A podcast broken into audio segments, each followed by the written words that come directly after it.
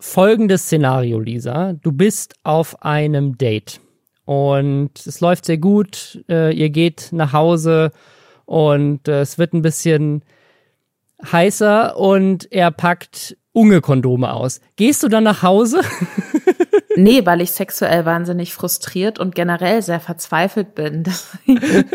Das würde mich jetzt nicht direkt abschrecken, außer es wäre vielleicht, also ich glaube, wenn das Gesicht von Unge, ohne Unge zu nahe treten zu wollen, ne? Kein Hate, absolut nicht. Aber wenn das Gesicht von Unge auf der Spitze des Kondoms wäre, ich glaube, das wäre mir zu viel. Aber ansonsten äh, alles egal. Aber das ist okay. Ja, das, das, das ist die große Story aus dieser Woche. Unge hat äh, nicht alleine, sondern auch mit Papa Platte zusammen und einem weiteren Kollegen eine eigene Kondommarke gestartet. Da reden wir gleich noch drüber. Ansonsten haben wir auch noch eine Menge coole Themen in diesem Podcast. Wie heißt denn der Podcast, Robin? Sag's den Leuten. In diesem Podcast kriegt ihr den Gossip aus der Social Media Welt. Ihr erfahrt alles über Influencer und Influencerinnen, was ihr schon immer wissen wolltet oder vielleicht auch einfach nicht. Aber wir erzählen es euch trotzdem, damit ihr mitreden könnt. Herzlich willkommen zu den Lester-Schwestern. Die sexuell frustrierte Frau, das ist Lisa Ludwig, Journalistin. und ich bin Robin Blase, YouTuber. Und wir haben eine Menge Themen für euch mitgebracht diese Woche. Unter anderem Julian Bams neue Netflix-Serie. Gnu, die größte Gaming-YouTuberin Deutschlands, wird beklaut von einem spanischen YouTuber. Äh, Montana Black und Unge haben einen Podcast gestartet, den wir uns natürlich angehört haben. Unge hat, wie gesagt, eine Kondommarke gestartet. Und Jizzes boxt mit Logan Paul. Das und mehr jetzt nach Hashtag Werbung. Und zwar für Wechselpilot. Ihr kennt das, Verträge, die lässt man gerne mal liegen. Aber wenn man wechselt, wenn man Anbieter wechselt, dann kriegt man meistens eine Menge Ersparnisse, weil die wollen euch ja als neue Kunden gewinnen. Und das ist genau das, was Wechselpilot sich und damit auch euch zu Nutzen macht. Und zwar, die wechseln jedes Jahr automatisch für euch den Stromanbieter oder den Gasanbieter. Damit kann man pro Jahr bis zu 270 Euro Stromkosten sparen. Selbst wenn der Vertrag jetzt noch ein bisschen läuft, kann man sich da frühzeitig registrieren und dann kümmern die sich einfach um alles, wenn es soweit ist. Die finanzieren sich dabei über eine Servicegebühr, das heißt, sie behalten 20% von dem, was ihr spart. Das heißt, wenn es kein Ersparnis gibt, dann zahlt ihr auch keine Gebühr. Und ihr zahlt auch keine Gebühr, wenn ihr euch mit dem Code LS21, also der Buchstabe L, der Buchstabe S und dann die Zahl 2 und dann die Zahl 1. Das ist der Code, wenn ihr euch damit anmeldet, bekommt ihr im ersten Jahr gar keine Servicegebühr und ihr könnt auch einfach unter wechselpilot.com slash ls gehen, um das euch zu sichern. Link dazu ist natürlich auch nochmal in den Show Notes. Lisa, du bist aktuell Chefredakteurin eines der führenden Film- und Serienmagazine Deutschlands. Wie findest du die Julian Bam Netflix-Serie, zumindest den Trailer, den es dazu jetzt gibt. Ich habe tatsächlich äh, heute, als ich die E-Mail gekriegt habe dazu von Netflix, direkt sofort draufgeklickt, sofort den Trailer geguckt, weil ich schon ein bisschen gespannt war. Also ich höre ja auch regelmäßig den Hobbylos-Podcast, muss ich jetzt mal sagen, von Rezo und Julian Bam. Und da hatte Julian Bam auch schon so ein bisschen, äh, ja, geteased, dass die Dreharbeiten da jetzt vorbei sind und so. Und ich konnte mir nicht so richtig was drunter vorstellen. Ich muss sagen, auch als Person, die bisher alle großen YouTuber-Filme äh, aus beruflichen Gründen gesehen hat. Wollen wir sie mal aufzählen? Was sind das denn? Kartoffelsalat von Fresh Torge? Bruder vor Luda von den Lochis. Es gibt, glaube ich, Kartoffelsalat auch Nummer zwei. Den habe ich aber tatsächlich nicht gesehen. Nee. Nee, ich auch nicht. Ja, krass Klassenfahrt kommt ja jetzt, der Kinofilm. Mhm, stimmt. Das gibt es auch als Join Original-Serie, glaube ich, ja. Und eigentlich sollten die Lochis noch einen ähm, zweiten Kinofilm auch machen, der von Matthias Schweighöfer mitproduziert werden sollte. Mhm. Da hat man aber auch seit Jahren, glaube ich, nichts mehr von gehört. Ja, ich glaube, die Lochis sind da auch einfach äh, inzwischen raus, so von der Relevanz wahrscheinlich. Das ist halt offensichtlich äh, für eine junge Zielgruppe, die ganz genau weiß, wer Julian Bam ist. Was ich sehr spannend finde, weil mein Gefühl eigentlich immer war, dass Netflix bei seinen Produktionen eigentlich bisher immer darauf geachtet hat, dass auch die äh, nationalen Produktionen, also so in ne, Spanien mit der Haus des Geldes oder auch in Deutschland mit How to Sell Drugs Online oder Dark, dass das Serien waren, die explizit so gemacht wurden, dass man auch mit äh, Dubbing oder Untertiteln, die dann vielleicht sogar international auch erfolgreich kriegt. Und bei der Serie, dadurch, dass sie ja so sehr um sozusagen diesen Influencer gemacht ist, weiß ich nicht, ob die da so viel Wert drauf gelegt haben oder ob sie einfach sagen, hey, nee, das ist für den deutschen Markt das Ding, womit wir unsere Abos nach oben treiben wollen. Also ich glaube, das könnte ich mir vorstellen, dass Netflix jetzt bewusst auch einfach sagt, wir produzieren jetzt ganz explizit, um uns in gewissen Märkten nach vorne zu hieven, die wir jetzt vielleicht so mit Sachen, die in den USA oder in Frankreich oder so extrem gut laufen, vielleicht nicht so abholen. Das ist auch eine Miniserie, also das, es wird wohl vier Folgen geben.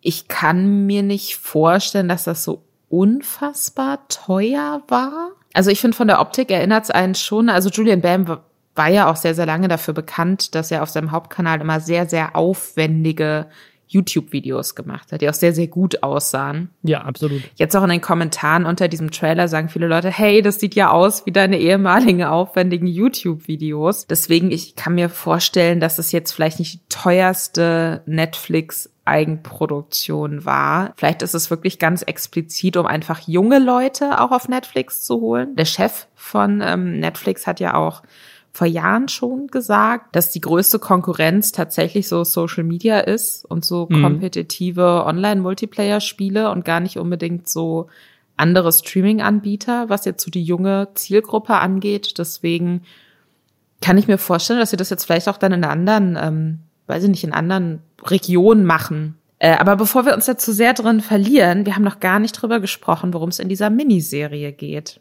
Ja, und das ist nämlich auch, das, also das ist schon wieder so dieses typische Influencer-Ding. Julian Bam spielt sich selber. Er spielt Julian Bam, den Influencer, natürlich in einer sozusagen dramatisierten Version von sich selbst.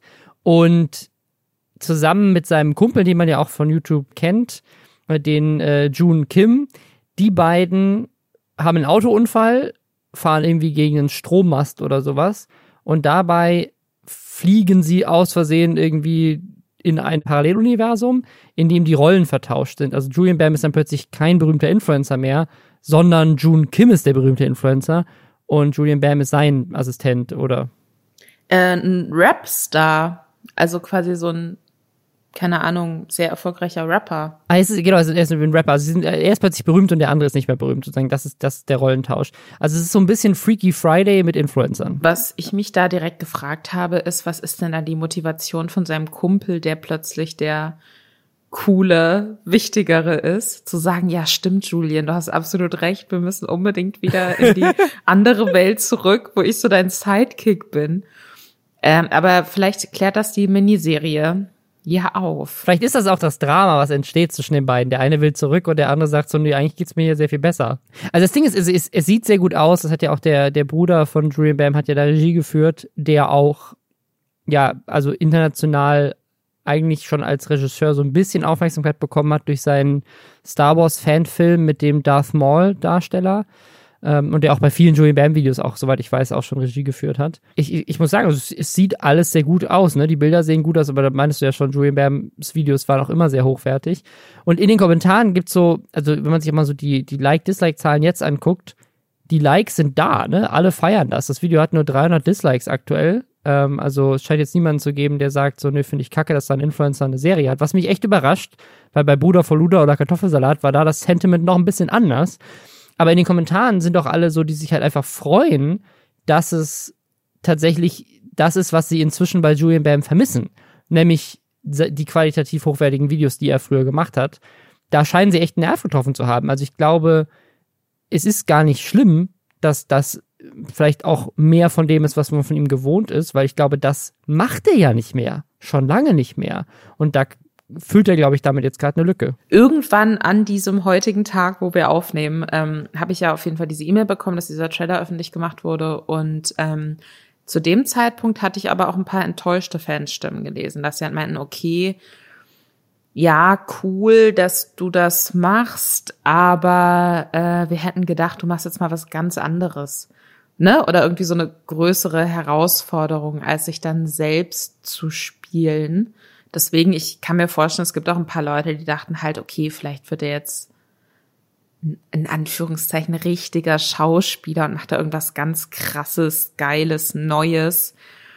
Und weil das ist ja schon so ein bisschen was, was man jetzt, ne, unabhängig davon, wie gut das aussieht und wie hochwertig das produziert sein wird und so weiter und so fort. Und wie gesagt, wir haben jetzt einen Trailer gesehen, wir haben noch keine Folge, ganze Folge ja, gesehen, ja. deswegen vielleicht ist es ja auch echt cool und witzig erzählt, who knows. Aber es ist ja schon so ein bisschen das, was man tatsächlich erwartet, wenn man hört, äh, jemand, der über YouTube bekannt geworden ist, macht jetzt eine Netflix-Serie. Was ich am spannendsten finde, ist, es wird ja wahrscheinlich, auch wenn wir jetzt gerade gesagt haben, es ist eher für den deutschen Markt gemacht, wird es ja wahrscheinlich trotzdem international ausgespielt werden. Also soweit ich weiß, nutzt Netflix das ja immer, weil sie einfach ihren Katalog unendlich erweitern wollen. Also ich glaube nicht, dass es Netflix Originals gibt, die es nur in einem Land gibt, soweit ich weiß. Das heißt, es könnte auch einfach passieren, dass das irgendwie in Brasilien ein viraler Hit wird und Julian Bam plötzlich in Brasilien einfach voll der Star wird wegen diesem Ding. Das fände ich auch richtig lustig. Dann, wenn das passiert, dann hört ihr es auf jeden Fall hier in diesem Podcast, den ihr übrigens auch bei Spotify abonnieren könnt. Dann freuen wir uns besonders.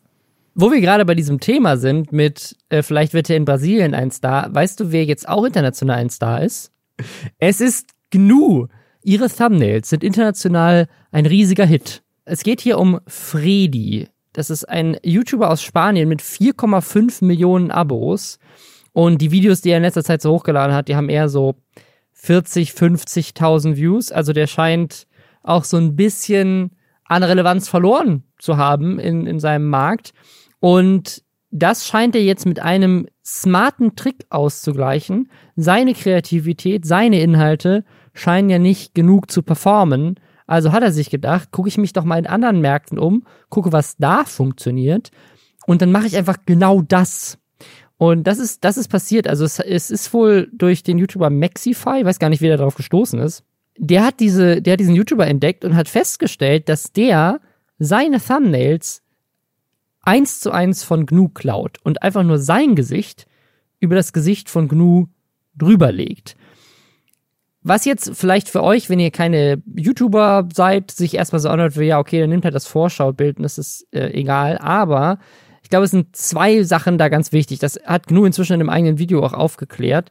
Also zum einen steckt sie da wirklich eine Menge Arbeit in diese Thumbnails. Teilweise sagt sie sogar ein ganzer Tag. Ähm, sie spielt ja viele Mobile Games und da gibt es oft keinen guten Content, den man irgendwie auf so ein Thumbnail packen kann, weil das ja auch hochkant ist und nicht 16 zu 9. Ähm, und deswegen baut sie das alles von Hand nach und das macht sie auch noch komplett selber. Sie hat ja nicht irgendwie eine Grafikerin oder sowas, sie macht das alles von Hand alleine und steckt da eine Menge Energie rein. Und was vielleicht auch wichtig zu wissen ist, ich vertrete ganz klar die Meinung, dass man mindestens genauso viel Energie in sein Thumbnail stecken sollte, wie in das eigentliche Video, weil das beste Video der Welt, du kannst das beste Video machen, was je ein Mensch sich ausgedacht hat. Wenn dein Thumbnail scheiße ist, klickt da keiner drauf. Was jetzt an diesem Fall so skurril ist, ist, nicht, dass er die Thumbnails klaut, weil ich glaube, es gab auch mal tatsächlich einen Fall bei ApoRed, wo ApoRed ein Thumbnail von Klängern geklaut hat und auch einfach sein Gesicht drüber gesetzt hat. Also, dass, dass irgendwie YouTuber das irgendwie machen, um irgendwie an Klicks zu kommen, ist jetzt nicht so selten und ich, das gibt's tatsächlich auch aus den USA. Es ist äh, öfters mal vorgeworfen worden, glaube ich, Made My Day früher, dass sie tatsächlich einfach Thumbnails und Titel und auch ganze Videoideen inklusive dem, dem Inhalt eigentlich eins zu eins übernommen haben von irgendwelchen amerikanischen großen Kanälen. Also dass sozusagen international Videos übernommen werden, ist eigentlich nicht so selten. Und ich habe tatsächlich mal ein ganzes Video gemacht zu diesem Phänomen, dass es inzwischen Kanäle gibt, die das als Businessmodell haben, weltweit zu agieren. Also das ist, es gibt, gibt das jetzt auch schon seit vielen Jahren. Es gibt Kanäle, die ne, so Videos machen, die ohne moderierten, also frontal moderierten Text funktionieren. Also Kochvideos oder so DIY-Tipps. Troom Troom ist da ein ganz bekanntes Beispiel. Die machen so Videos, wo nur so ukrainische Models vor der Kamera lächeln und Dinge tun, aber sie reden nicht und alles passiert übers Voice-Over. Und dadurch bist du in der Lage, das international auszuspielen und es einfach auf Japanisch, auf Arabisch, auf Russisch, auf Chinesisch, auf Englisch und so weiter in allen Sprachen einen eigenen Kanal dafür zu erstellen. Jedes Mal mit dem identischen Thumbnail, dem identischen Titel einfach nur mit Google Translate übersetzt.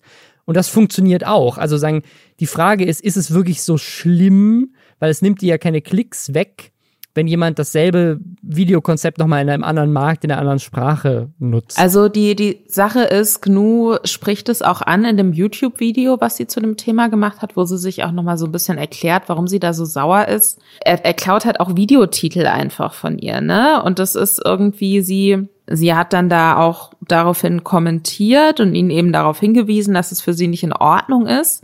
Und anstatt, dass er da dann drauf reagiert, äh, hat er dann einfach so minimal die äh, Thumbnails abgeändert. Also es gibt zum Beispiel irgendwie so ein Thumbnail, wo halt so eine Frau so einen aufgespritzten Hintern hat und dann stecken da lauter so Spritzen drin und GNU hat das zusammengebaut und sagt auch selbst so dieses Bild gibt es außerhalb meines Thumbnails nicht. Das habe ich selbst zusammengebaut ja. aus verschiedenen Körperteilen, die eigentlich nicht zusammengehören. Er hat dann das erst eben eins zu eins so geklaut und dann, nachdem sie das kritisiert hat, einfach so einen freigestellten Blutfleck auf diesen Hintern geklatscht und dann das äh, Thumbnail halt neu hochgeladen und das war dann seine Antwort da drauf und das ist wirklich äh so funktioniert Urheberrecht in Spanien nicht, glaube ich. Teilweise ist es halt auch so schlecht. Also A, er nimmt immer denselben Gesichtsausdruck. Also er, er hat sich nicht mal die Mühe gemacht, ein anderes Foto zu machen.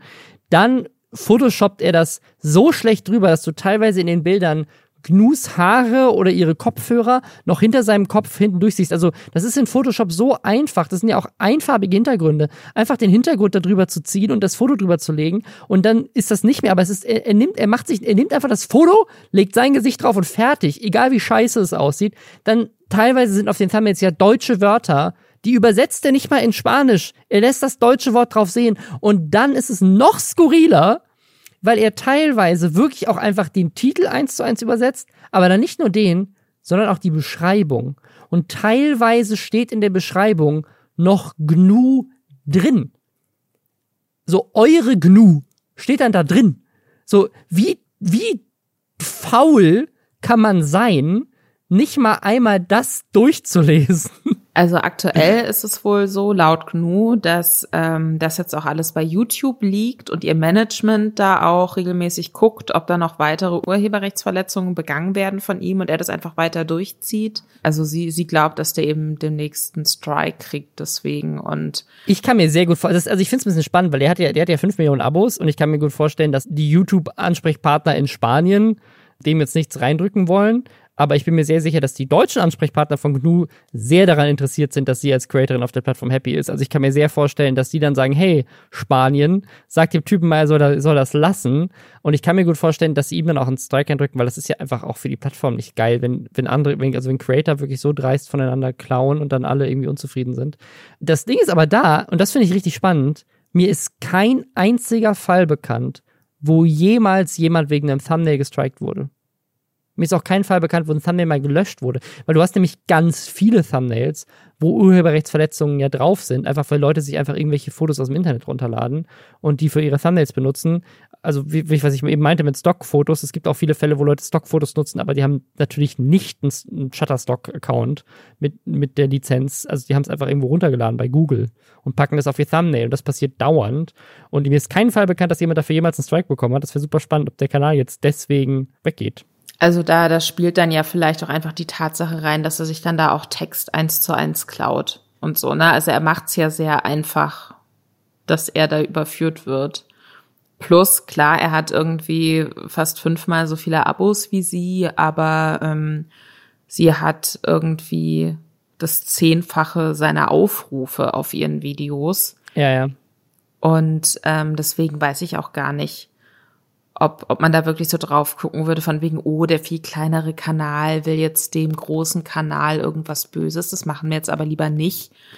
Sondern ähm, da kann ich mir schon vorstellen, dass YouTube da generell sagt, okay, sorry, aber sie ist gerade die offensichtlich erfolgreichere äh, Creatorin und die offensichtlich Geschädigte und das äh, zumindest in Deutschland, da haben ja jetzt auch auf GNUs Tweets zu dem Thema sehr viele andere große Creator auch reagiert und wenn YouTube da wirklich nichts machen sollte, dann kann ich mir zumindest in Deutschland vorstellen, dass es da auch ein bisschen Shitstorm gibt. Und das ziehen die sich, glaube ich, nicht rein. Ja, was mir noch aufgefallen ist, also, weil ihr schadet es ja theoretisch nicht, wenn jemand ihre Beschreibung, ihren Titel und ihr Thumbnail in Spanien übernimmt und auf Spanisch nochmal nutzt.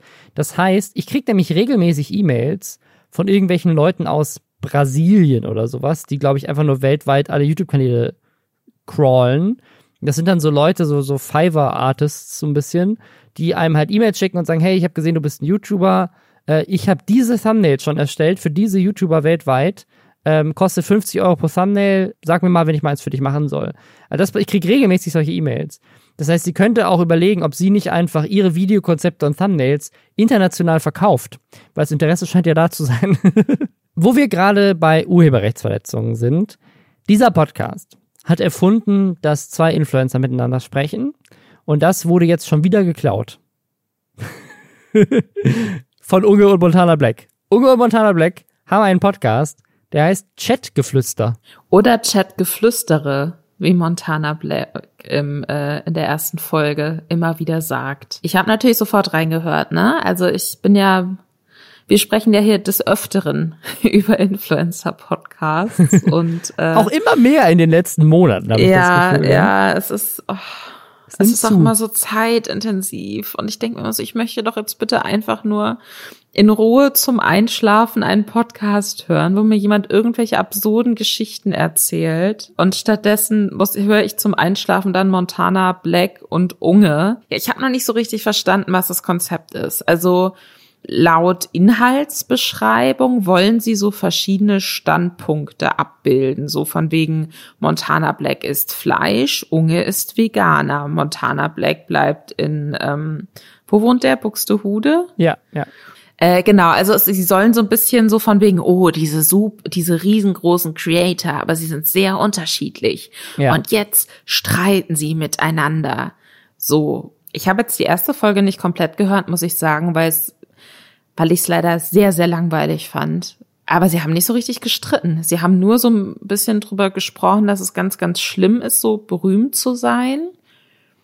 Und ähm, dass Unge deswegen ausgewandert ist das ist auch, bis dahin bin ich auch gekommen. Ähm, also ich weiß nicht, ob da noch, noch mehr kommt, aber ich fand auch, dass, und da bin ich mal gespannt, ob sich das in der Zukunft noch zeigt. Also es wirkt so ein bisschen so, als hätte, also als, als hätte einfach jemand ihnen sehr viel Geld geboten für dieses Konzept.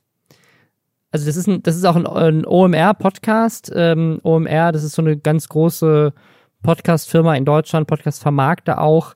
Und die machen halt auch Original Podcasts. Und also es kann, es kann sein, das weiß ich nicht, es kann natürlich sein, dass Unge und Montana Beck diese Idee hatten und dann über ihr Management sozusagen einfach OMR als Vermarkter da gefragt haben, so hey, wollt ihr das irgendwie exklusiv machen?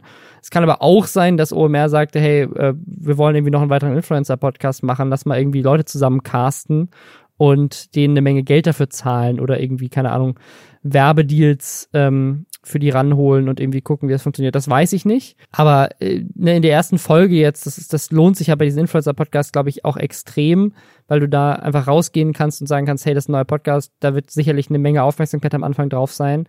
Kannst du direkt irgendwie viele Ads in den, in den ersten Folgen verkaufen und sicherlich mit der hohen Reichweite auch ganz gut noch Geld dazu verdienen mit einem weiteren Business-Ding. Ne? Also Unge und Montana Black können dadurch halt einfach nochmal äh, Sponsoren abgreifen, die sie halt sonst nicht hätten. Zum Beispiel Readly und HelloFresh, die natürlich auch in diesem Podcast von Unge und Montana Black dabei sind. Und das, das funktioniert halt. Fühlst du dich, bist du, ist dein Herz gebrochen? Fühlst du dich jetzt beliebig und austauschbar? Ja, das, ich glaube, das sozusagen ist mit diesem Boom von Podcast-Marketing eh schon passiert. Also ich glaube, das ist, es gibt halt die 10, 20 Podcast Marketingunternehmen in Deutschland und die machen halt in jedem Podcast Werbung. Das ist auch okay. So, ich frage mich manchmal, ob da nicht irgendwann zu sagen, das Problem einstellen, wenn du halt mehrere Podcasts hörst, welchen Code nutzt du dann? Natürlich immer den Code Lester Schwestern, ist ja klar, ne? Aber zu sagen, ob das, ob das nicht auch ein bisschen kontraproduktiv ist irgendwann für den gesamten Markt, wenn alle dieselben Werbepartner haben, so ob du dann zu sagen, ob dann auch, ob die Leute dann nicht vielleicht irgendwann genervt sind davon. Aber naja, auf jeden Fall, ich kann mir gut vorstellen, dass es sich für sie auch finanziell lohnt, weil ich hatte jetzt nicht das Gefühl, dass die beiden so mega Bock drauf hatten. Also der Podcast hörte sich jetzt nicht an wie mega geil, lass mal über Themen reden. Es sogar direkt am Anfang sagt Unge an einer Stelle, dass sie ja überhaupt nichts Neues zu erzählen haben, weil sie in den Streams immer schon so viel ähm, darüber reden und dass man sich deswegen als zuhörende Person irgendwie nicht genervt fühlen soll, weil sie halt einfach nichts Neues zu erzählen haben werden. Ich glaube halt, es ist natürlich unfair, das an so einer ersten Folge festzumachen. Klar, absolut, 100 Prozent. Ja. Aber ich glaube, die bräuchten vielleicht einfach ein klareres Format. Ja, vielleicht einfach, wenn, wenn sie über aktuelle Social Media News lästern würden oder sowas. Das wäre, da hätten sie, hätten sie jede Woche klare Themen. Und da gibt's auch noch nicht genug Podcasts, die das machen. Ich glaube, da ist Auf noch eine gar Lücke. keinen Fall. Nee, da, da gibt's noch eine sehr, sehr große Lücke.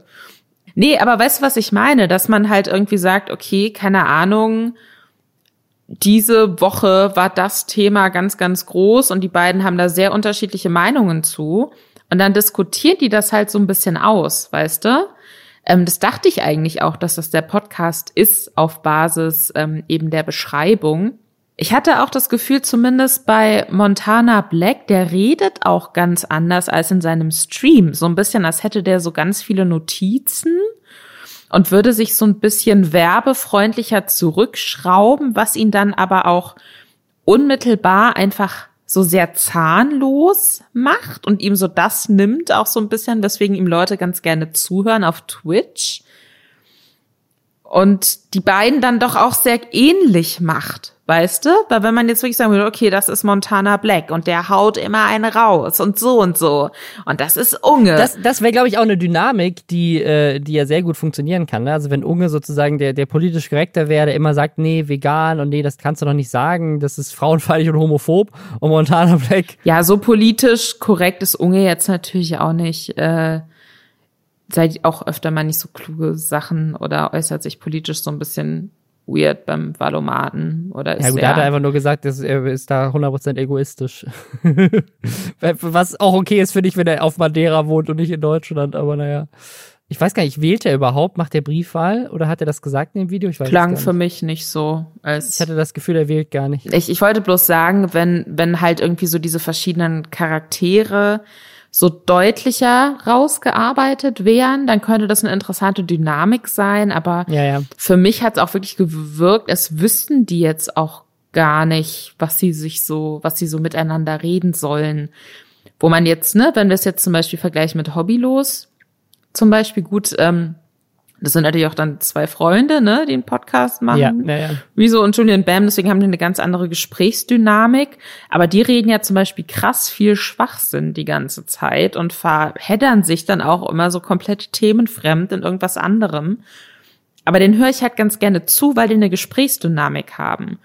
Und ähm, bei Chatgeflüster sehe ich das jetzt gerade noch nicht so richtig und ich verstehe den Namen von dem Podcast auch nicht. Weil es, sie beziehen sich ja auch nicht, es ist ja jetzt nicht so, dass sie dann irgendwie mit ihrer Community sprechen oder dass sie auf Community-Kommentare irgendwie krass Bezug nehmen oder so. Ich glaube, der Wort, der Wortwitz war Bettgeflüster und dann haben sie gesagt, aber das sind ja Streamer, also Chatgeflüster.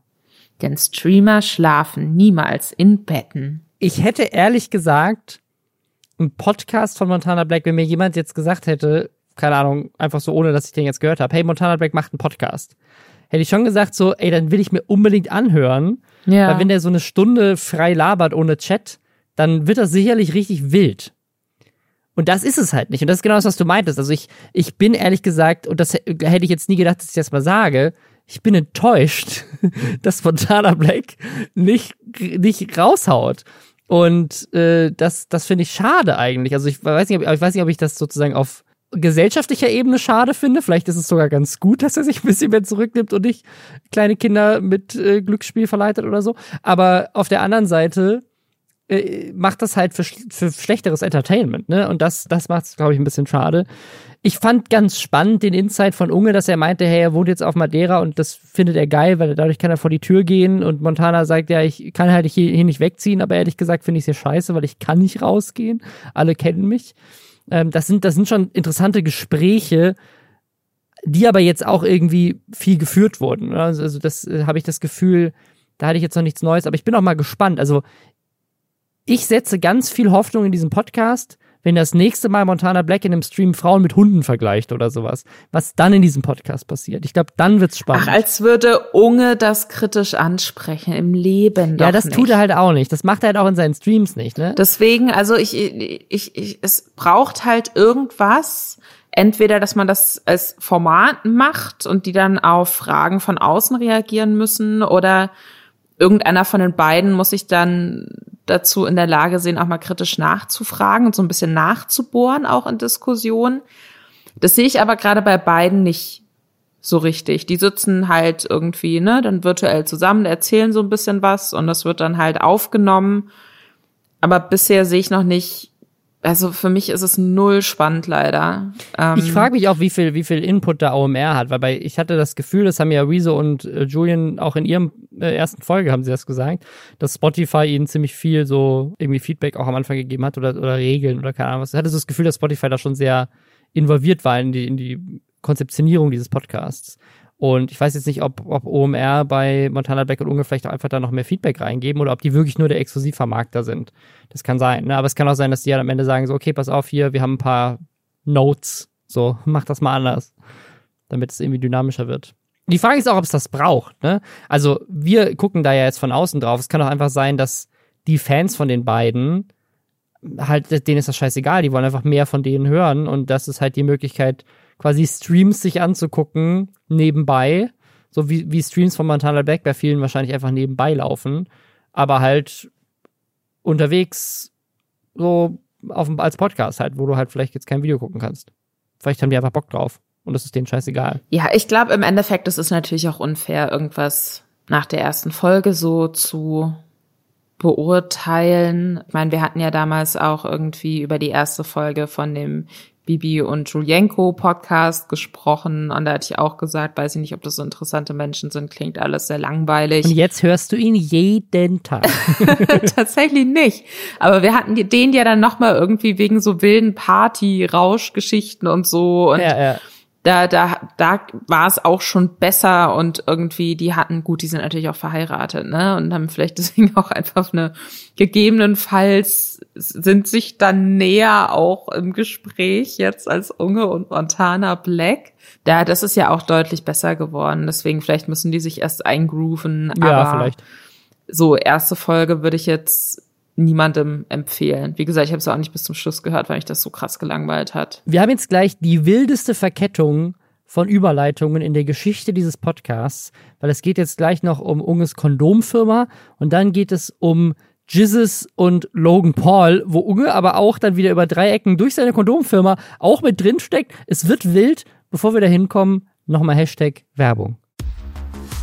Und zwar für Clark, ihr kennt sie bestimmt, die App, die euch hilft, den Durchblick durch den Versicherungsdschungel zu bekommen. Sie waren hier in diesem Podcast schon häufiger Partner. Falls ihr trotzdem noch nicht wisst, wer Clark ist, ist es eine kostenlose App, mit der du deine Versicherungen digital managen kannst. Da hast du immer die Übersicht, immer die volle Kontrolle. Du siehst Dinge wie Beiträge, Kündigungsfristen, Versicherungsnummern und so weiter. Dafür musst du einfach nach der Anmeldung, die geht super schnell, dauert nur wenige Minuten, einfach die bestehenden Verträge, die du hast, in der App hochladen. Und dann hast du alles digital, was super praktisch ist.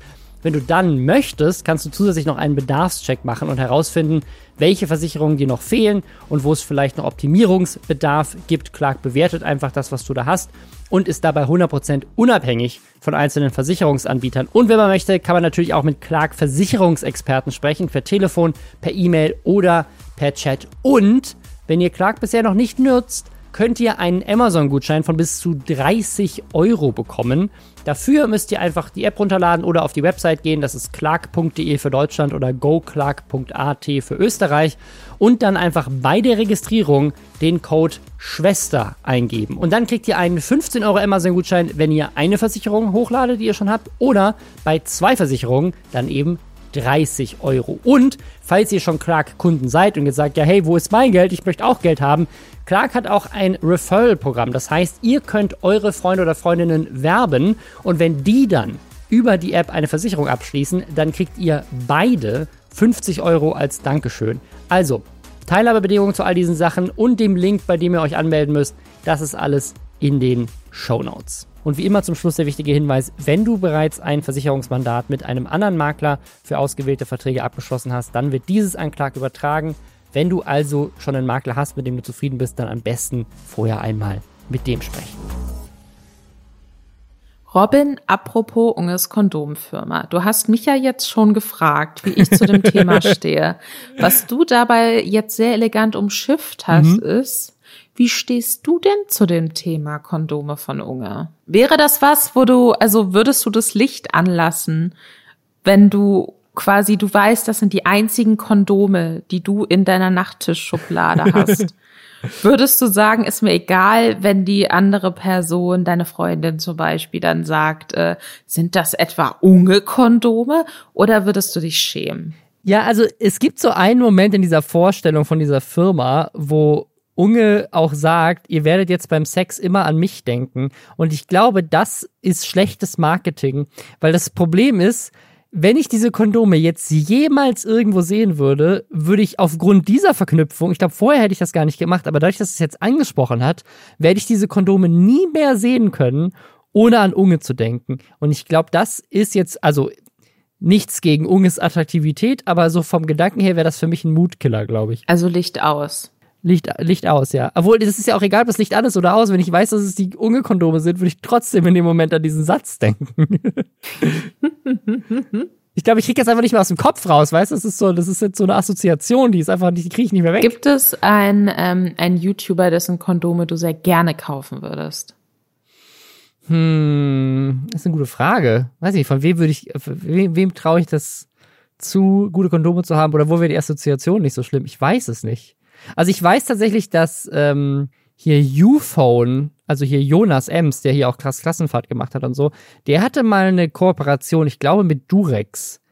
Ähm, und da haben wir, glaube ich, damals auch drüber gesprochen im Podcast, dass das ja eigentlich auch ein Traum wäre, so seine eigene Kondommarke zu haben. Und jetzt hat Unge es realisiert. Aber vielleicht noch mal kurz von Anfang an die Story. Also Unge und Papa Platte und eine weitere Person, die ich nicht so richtig zuordnen konnte. Das ist ein Fotograf namens Pascal, der wohl, wie sich dann rausstellt, das ist dann gleich die wilde Überleitung zum nächsten Thema, der Fotograf von der 187 Straßenbande ist. Und die haben zu dritt eine Firma gegründet, die heißt What the Fuck, also WTF. Die haben quasi erst angekündigt, wir gründen eine Firma und es wusste aber noch keiner, was das für eine Firma ist. Du konntest nur einen Instagram-Account abonnieren, das haben sie auch super smart gemacht. Der Instagram-Account war auf privat, das heißt, du musstest ihm auch direkt folgen, um dann sehen zu können, was da gepostet wird. Was dafür gesorgt hat, dass sie, Aussage von Unge, jetzt die weltweit größte Kondommarke sind nach Social-Media-Followern. Ähm, es gibt keinen anderen Social-Media-Brand-Account einer Kondommarke auf der Welt, der so groß ist wie der Account von WTF. Zumindest Unges Aussage, weiß nicht, ob das stimmt. Ähm, aber hat gut funktioniert. Also sie haben Social Media auf Bass aufgebaut für eine Marke, sehr erfolgreich. Und dann haben sie quasi gedroppt, so, hey, das ist die Marke. Und alle haben natürlich gerätselt, was ist das? Ne? Wir hatten auch im Reddit drüber diskutiert, ne? weil sie auch irgendwie meinten, ja, es ist, wir wollen das als Marke machen, die jetzt nicht nur für Fans ist. Also wir dachten, vielleicht ist es Merch, vielleicht ist es eine App. Ja, vielleicht ist es irgendwas äh, B2B-lastiges, vielleicht machen sie auch eine eigene Social-Media-Agentur auf oder so, weil die Domain ist äh, WTF.social. Ne, vielleicht ist es irgendwie eine Filmproduktionsfirma oder ein Management oder irgendwas in die Richtung. Und stellt sich am Ende raus, nee, es ist eine Kondommarke. Im Endeffekt ist es auch gar nicht so die schlechte Idee, weil was die sich ja auf die Fahnen schreiben, ist so alles vegan ja. und nachhaltig und wenn man ähm, so und so große äh, Boxen kauft, dann werden Kondome an Bedürftige gespendet und so und so ähm, reproduktive Gesundheitsorganisationen unterstützt in Entwicklungsländern. Und das ist ja was, was ähm, die Kondommarke Einhorn auch so ein bisschen für sich vereinnahmt hatte deren Gründer dann dieses Olympia bezahlt Eintrittsgeld, damit ja. ihr Petition unterschreiben könnt. Gibt's eine tolle Doku zu bei Join. Die Doku zu. ist der Wahnsinn. Das ist wirklich. Unfuck the World. Das ist so körperlich unangenehm. Die habe ich mir kürzlich auch reingezogen. So Wahnsinn. Auf jeden Fall sind die jetzt so ein bisschen in Ungnade gefallen, so in der öffentlichen Wahrnehmung. Ja. Ich weiß auch gar nicht, ob es Einhorn als Kondommarke noch gibt, um doch, ehrlich doch, gibt's, sein. gibt's auf jeden Fall, ja, ja. Aber ich habe auch das Gefühl, dass die, dass die nicht mehr so der, nicht mehr so gehypt sind aufgrund von dem, was mit dieser, mit dieser Aktion passiert ist. Und deswegen, also ich muss sagen, von allen YouTube-Businesses, die bisher gegründet wurden, ne, inklusive Shirin Davids Eistee, finde ich das bisher das klügste Produkt. Weil die haben eine Teenager-Zielgruppe aus, aus notgeilen Teenagern im Zweifel. Die haben Online-Versand. Ich bin mal gespannt, die wird sicherlich in Deutschland auch irgendwann im, im Store zu kaufen geben. Aber sie haben Online-Versand und ich finde, Kondome online zu kaufen, ist wahrscheinlich für viele junge Menschen tatsächlich auch die entspanntere Art und Weise, weil es dir vielleicht noch peinlich ist, an der Supermarktkasse irgendwie die Kondome draufzulegen und dann kaufst du sie vielleicht einfach online und sie kommen in einer neutralen Packung und du kannst sie irgendwie zu Hause halt einfach ruhig auspacken. Und, wie du gerade schon meintest, Einhorn hat voll eine Lücke gefunden, ist damit groß geworden und ist jetzt aber durch diesen, diesen kleinen Shitstorm rund um dieses äh, Olympia-Event sind die nicht mehr so in und sie sind auch vielleicht ein bisschen zu hipster noch, ehrlich gesagt für, für viele Leute. Und da sind sie jetzt voll reingegangen mit diesem Ding. Und ich finde, das funktioniert extrem gut. Also es ist auch völlig neutrales Design. Dieses What the fuck ist vielleicht ein bisschen zu jung designt, aber es funktioniert und dann auch mit dem, ne, also du kannst überhaupt nichts kritisieren an diesem Unternehmen. Du kannst nichts daran kritisieren. Es ist vegan, äh, es ist nachhaltig, die werden in Deutschland produziert, ähm, die spenden äh, Kondome, sozusagen, die machen alles, alles cool. Ne? Online-Versand ist eine spannende Sache, wenn es das noch im Laden gibt, vielleicht sogar noch cooler, weil dann noch klimaneutraler. Das Problem, was ich ja immer wieder anspreche, wenn irgendwelche äh, YouTuber Produkte launchen, umgehen sie ja komplett. Ne? Also du kannst dieses Produkt einfach kaufen, egal ob du Unge kennst oder nicht. Ähm, das heißt, wenn sie damit die, die, vegane Kondommarke in Deutschland jetzt groß machen, ist es auch scheißegal, dass Unge dahinter steckt oder nicht. Sie nutzen halt ihr Fame, um es groß zu machen. Und dann kann es theoretisch einfach ein Produkt sein, was halt jeder in Deutschland kauft, wenn er vegane Kondome haben will. Smart. Was möchtest du kritisieren jetzt, Lisa? Jetzt darfst du raushauen. Was ist scheiße daran? Also die Sache ist, dass es das aktuell nur in einer Größe gibt also so einer Normgröße, wo äh, sich offensichtlich gedacht wurde, okay, passt den meisten Leuten mit einem durchschnittlich großen Penis. Also die Sache ist, als ich heute Vormittag auf dieser Website war, nee, gestern Abend sogar schon, also Dienstagabend war ich schon auf dieser Website, glaube ich, und äh, habe mir das angeguckt und hatte auch so ein bisschen auf Twitter geguckt, was Leute dazu schreiben und bei uns im äh, Lester-Schwestern Subreddit war das auch ein Thema. Und sowohl in den ganzen Kommentaren, die ich gesehen hatte, als auch das, was ich zu dem Zeitpunkt, wo ich das erste Mal auf der Website war, gesehen habe, stand da bei den äh, Kondomen mit dabei, dass es die nur in einer Größe gibt. Es würde nur eine Größe brauchen und die würde allen passen. Das ist halt sowas, wo ich mir denke, das ist ja auch das, was man eigentlich immer im Sexualkundeunterricht auch direkt gesagt kriegt, so nee, wenn Kondom zu eng ist, dann kann das reißen und wenn das zu groß ist, dann kann das halt abrutschen und beides ist nicht sicher. Und deswegen, so klar irgendwie, ne, es gibt natürlich so Durchschnittsgrößen und die decken dann vielleicht auch große Teile der Bevölkerung ab, sag ich mal, aber äh, im Zweifelsfall gibt es ja eigentlich auch bei jeder Kondommarke verschiedene Größen eben, falls man einen kleineren oder einen größeren Penis hat als der Durchschnitt. Ne? Ja. Woran ja nichts schlimm ist, sondern das ist dann einfach, ne, wenn du safer Sex haben möchtest, musst du darauf achten. Das fand ich extrem weird, weil das auch nicht so klang auf der Website von wegen, ähm, ja, wir haben jetzt erstmal nur so, ne, die Durchschnittsgröße, aber andere Größen äh, kommen in Zukunft noch, sondern das klang wirklich nach, nee, wir brauchen nur eine Größe und die passt allen. Und auf den Kondompackungen, wie man sie auf der Website auch sieht, steht nirgendwo was von Größe drauf. Ja, ich glaube auf der Seite. Ne, ja klar, da steht irgendwie nominale Breite 52 Millimeter, aber auf der Packung. Was ja jeder sofort weiß. Jeder kennt seinen Penisumfang im Kopf und weiß einfach, yo. aber weißt du, was ich meine auf der Packung, ne? Weil wenn ich jetzt irgendwie, keine Ahnung, bei einem Discounter reingehe, so Rossmann, ja. DM, was auch immer, und äh, ich möchte Kondome kaufen, von welcher Marke auch immer, und sei es irgendwie die günstige Eigenmarke, dann steht da was in Richtung Medium oder was mhm. auch, ne? Dann wäre die Durchschnittsgröße irgendwie Medium und das steht auch auf der Packung drauf. So sichtbar auf diesen WTF, What the fuck Packungen äh, steht nichts zur Größe. Also ich finde diesen Hinweis jetzt nicht mehr auf der Website. Ich kann mir vorstellen, dass sie gesehen haben, dass viele Leute da sehr irritiert waren und das auch kritisiert haben und eben auch das meinten, was wir jetzt schon gesagt haben, ist halt nicht so safe und nicht so klug.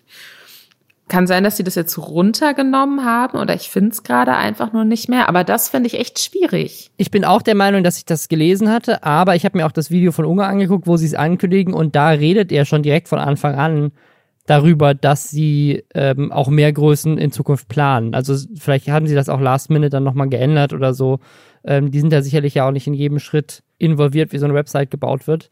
Also ich bin auch der Meinung, dass ich das gelesen hatte ähm, und mich auch drüber gewundert hatte. Aber ich kann es auch irgendwo verstehen. Aber ich, also ich finde den Hinweis, den du gerade gesagt hast, einen wichtigen, ne? dass man auf jeden Fall gucken muss, dass es passt und dass wenn es nicht passt, dass es halt auch das kann ein Risiko sein. Es kann ein Risiko sein, dass jemand schwanger wird oder eine Geschlechtskrankheit bekommst. Deswegen ist das schon ein wichtiger Hinweis. Absolut sehe ich voll und ganz. Aber ich verstehe trotzdem aus Business-Sicht, warum es vielleicht Sinn macht, erstmal eine Art von Kondomen zu bestellen, bevor man irgendwie vier unterschiedliche Größen irgendwie bestellen muss, wenn man noch gar nicht weiß, wie viel werden davon verkauft. Stand jetzt sind es übrigens 21.000 Kondome, die bisher schon verkauft wurden. Äh, gespendet wurden. Genau, und ich glaube, sie spenden aber für jedes eins. Also das ist auch der Counter sagt quasi auch gleichzeitig, wie viele verkauft wurden. Ähm, ja, ich kann mir vorstellen, vielleicht hatten sie das auch komisch gewordet, weißt Kann du? auch sein, ja.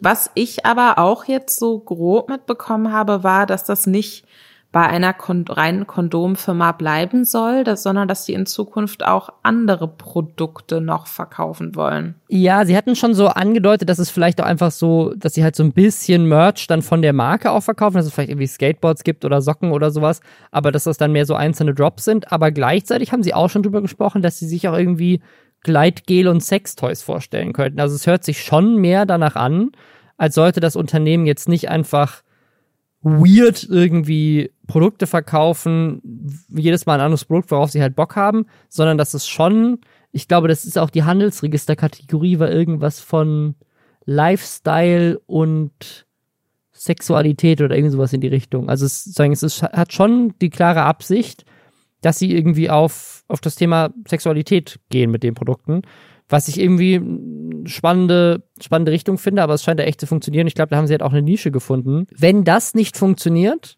dann verliere ich, glaube ich, den Glauben an Influencer-Produkte. Weil die haben mit Unge und Papa Platte zwei der größten Stars aktuell.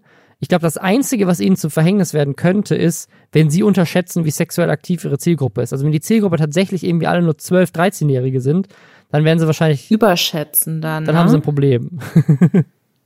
Ja, das ist halt auch so, haben sich viele auch auf Twitter irgendwie einen Spaß draus gemacht, so von wegen, ja cool, mein Lieblings-YouTuber bringt jetzt Kondome raus. Wenn ich die kaufe, laufen die ab, bevor da eins von aufgemacht ist irgendwie.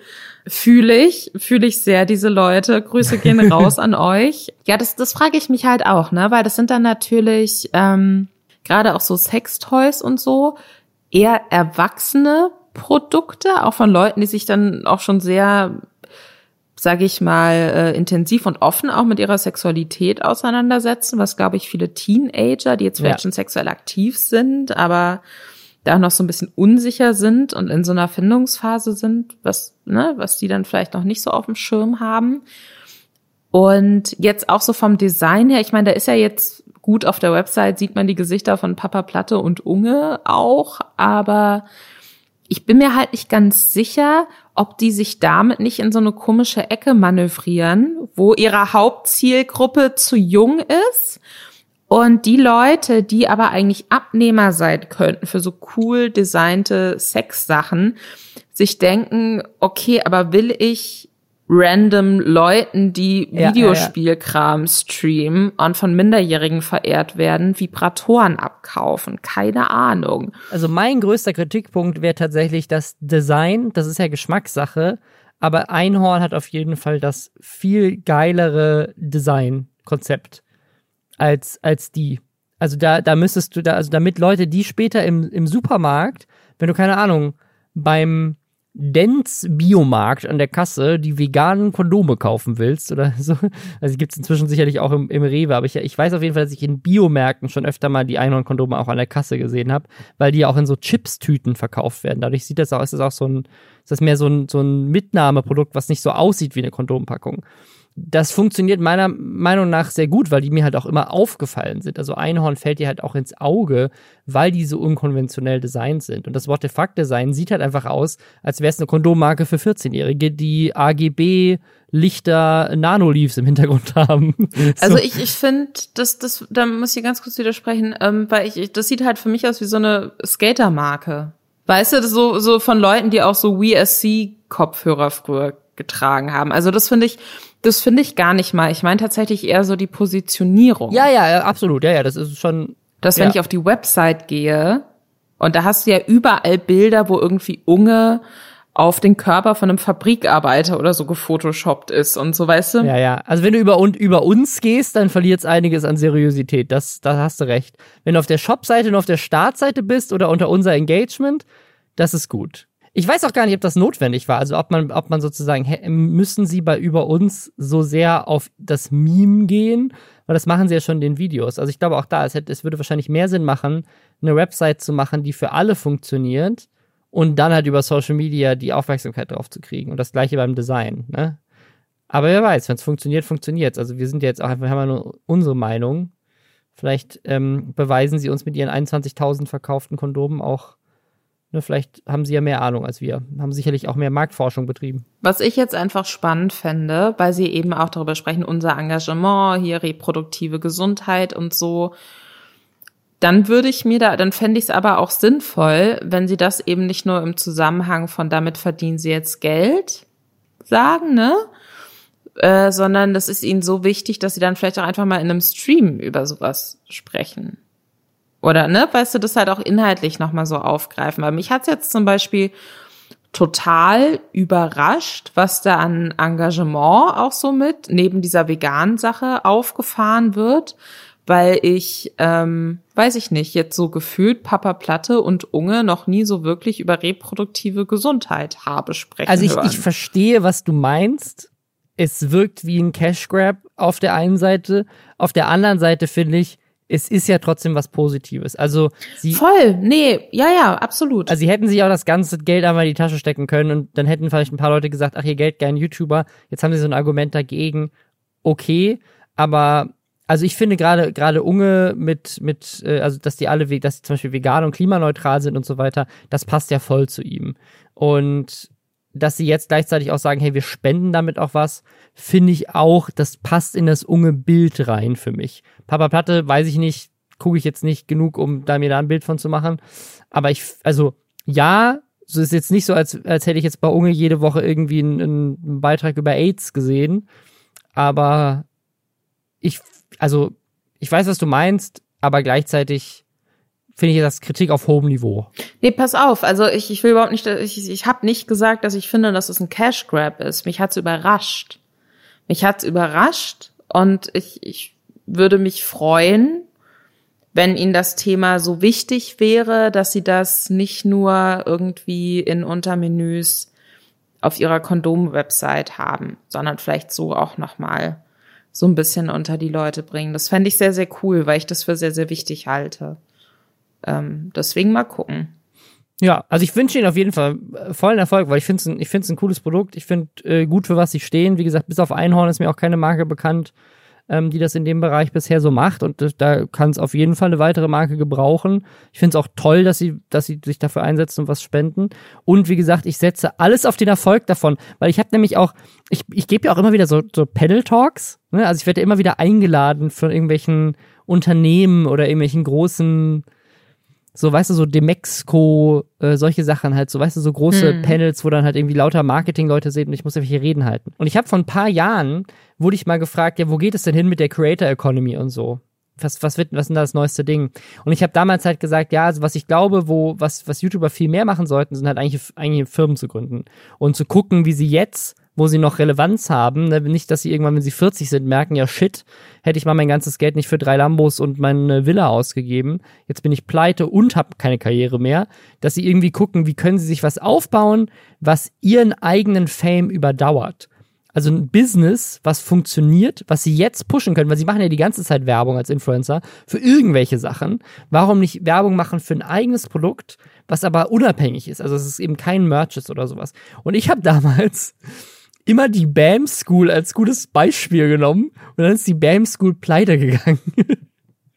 deswegen stand ich da so ein bisschen doof da. Und deswegen finde ich es äh, find besser, wenn jetzt endlich mal so ein Creator-Ding richtig durch die Decke geht, weil dann ist meine These bewiesen. Ähm, sonst sonst stehe ich auch immer so ein bisschen dumm da. Deswegen, ich hoffe einfach, ich wünsche Ihnen den Erfolg. Einfach damit mal sowas funktioniert. Ich glaube, Rob's Chips ist ja auch so ein Ding, was es bei Kaufland zu kaufen gibt. Das funktioniert, glaube ich, auch einigermaßen okay. Und Bilou ist ja auch äh, eine Marke, die auch echt durch die Decke gegangen ist. Wie es mit Dirty jetzt läuft, weiß ich nicht. Aber ja, ich würde mir einfach freuen, dass da mal noch was auch mal was anderes als irgendwie Beauty und, und Food-Produkte auch irgendwie funktioniert. Ich bin mal gespannt.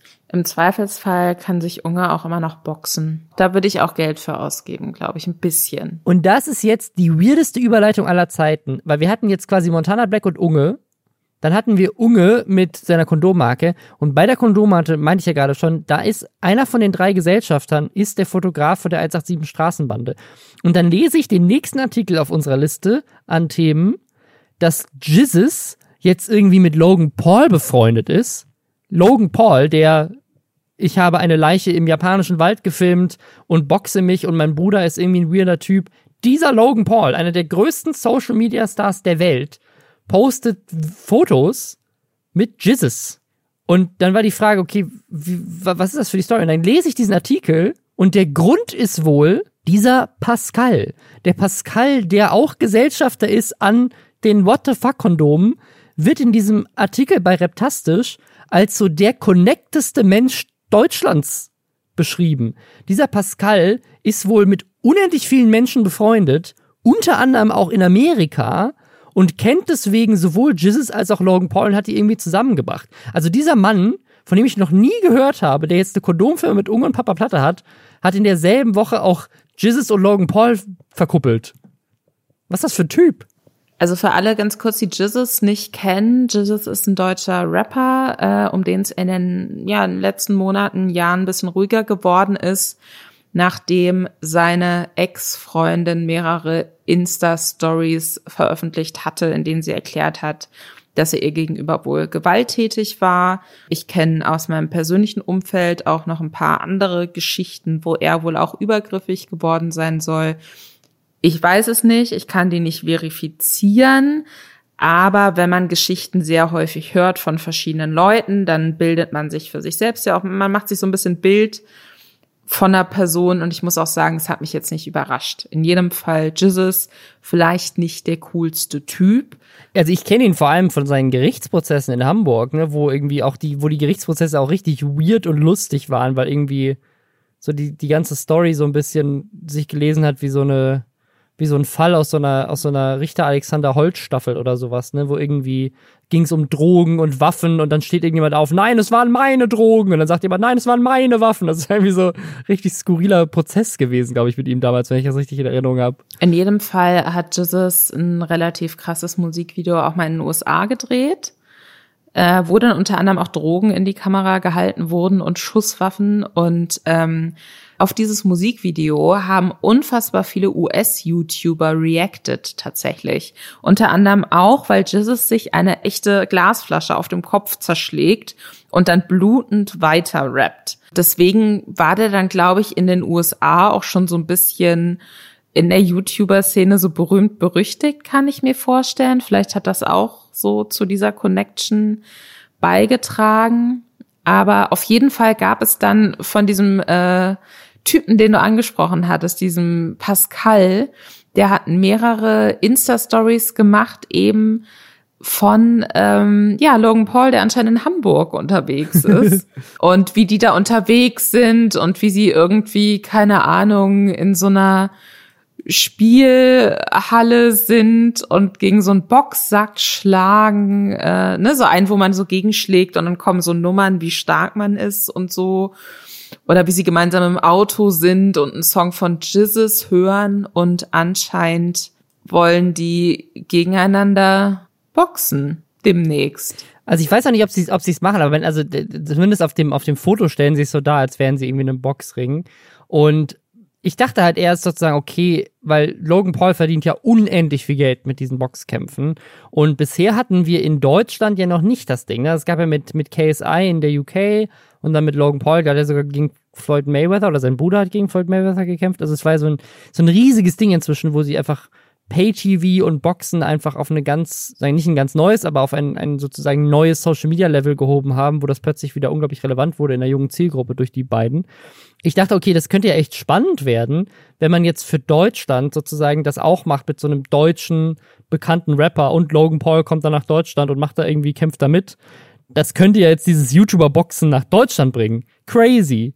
Und ich glaube aber nicht, dass das tatsächlich stattfindet, weil ich dachte mir dann auch, Logan Paul würde sich ja eigentlich so ein bisschen herablassen, wenn er jetzt in Deutschland mit irgendjemandem, der, ich meine, Jesus hat zwar auch zweieinhalb Millionen Follower, aber es ist jetzt nicht so, als wäre Jesus auf dem Relevanzlevel von irgendjemand anderen der Leute, die Logan Paul bisher geboxt hat. Deswegen, ich glaube, das war mehr so ein Foto für, für Jesus so als, als Flex, so guck mal, ich bin hier mit Logan Paul unterwegs und nicht, dass die da tatsächlich irgendwie boxen wollen. Ich kann mir halt vorstellen, dass es für Logan Paul jetzt irgendwie so ein Street-Cred-Ding ist, weißt du, dass so, oh, ich bin Deutschland unterwegs und ist mit der krassesten Gang und hey, ihr kennt doch den Typ aus diesem viral gegangen Musikvideo, der sich einfach so eine Flasche auf den Kopf zerschlagen hat, richtig kranker Typ und ich bin jetzt hier dabei und total crazy Sachen passieren, guckt meinen Vlog. Also wäre mir auch neu, dass Jesus irgendwie sportlich wirklich aktiv also, wenn er sich eine, wenn er sich eine Flasche auf den Kopf zerhauen hat, dann kann er auf jeden Fall einstecken bei solchen Boxkämpfen. Nicht, dass ich irgendwie Ahnung vom Boxen hätte, aber. Das stimmt. Also ich glaube, das ist jemand, dem kann man sehr oft gegen den Kopf schlagen und es dauert dann Siehste? so ein bisschen, bis der umkippt. Aber äh, ich bin mir nicht sicher, ob da wirklich so viel mehr passiert. Deswegen, ich bin da ganz bei dir. Ich fände tatsächlich spannend, vielleicht ist das ja das nächste Businesskonzept von Unge, wenn es irgendwie dieses, dieses Box-Ding in Deutschland auch kommen würde. Obwohl ich Boxen überhaupt nicht mag oder überhaupt kein Fan von solcher Gewalt bin, finde ich, ist das noch so ein ungetapptes Dramapotenzial in Deutschland, was wir bisher noch nicht, noch nicht nutzen. So ganz ehrlich, scheiß mal auf Boxen. Ich finde so MMA, finde ich, finde ich viel spannender. das ist dann das noch aufwendiger, da musst du noch viel mehr können. Da dürfen die Leute halt auch bluten. Weißt du, was ich meine? Da können, dürfen die, weißt ja, du, da wird auch weitergekämpft, wenn jemand blutet. Und beim Boxen dann auch so mit technischem K.O., das finde ich so ein bisschen, finde ich so ein bisschen lame, sage ich jetzt mal von außerhalb des Käfigs. Wir gucken einfach mal, was da passiert. Ich habe eine Frage noch an dich. Du bist ja auch YouTuber. Mhm. Gegen wen würdest du gerne boxen aus der YouTube-Szene? Ja, ich würde überhaupt nicht boxen. Ich, also, Nein, wenn du wenn müsstest. Müsste. Das ist jetzt so eine Kinderfrage. Wenn du keine andere Wahl hättest und du und müsstest. Und ich müsste mir jetzt jemanden aussuchen, gegen den ich muss. Wer ist der schwächste YouTuber in Deutschland? So, wen würde ich umhauen? Also ich glaube, wenn ich jemanden wählen müsste, es müsste entweder jemand sein, wo ich das Gefühl habe, der tut mir nicht zu sehr weh, oder es müsste jemand sein, wo ich sage, der ist so fame, am Ende des Tages gehe ich zumindest mit irgendwie 10 Millionen Dollar raus, was ja das Ding ist, was Logan Paul immer macht, so weißt du so. Voll. Und, und wer wäre das? Sag mal einen Namen jetzt. Ich will einen Namen hören. Mm.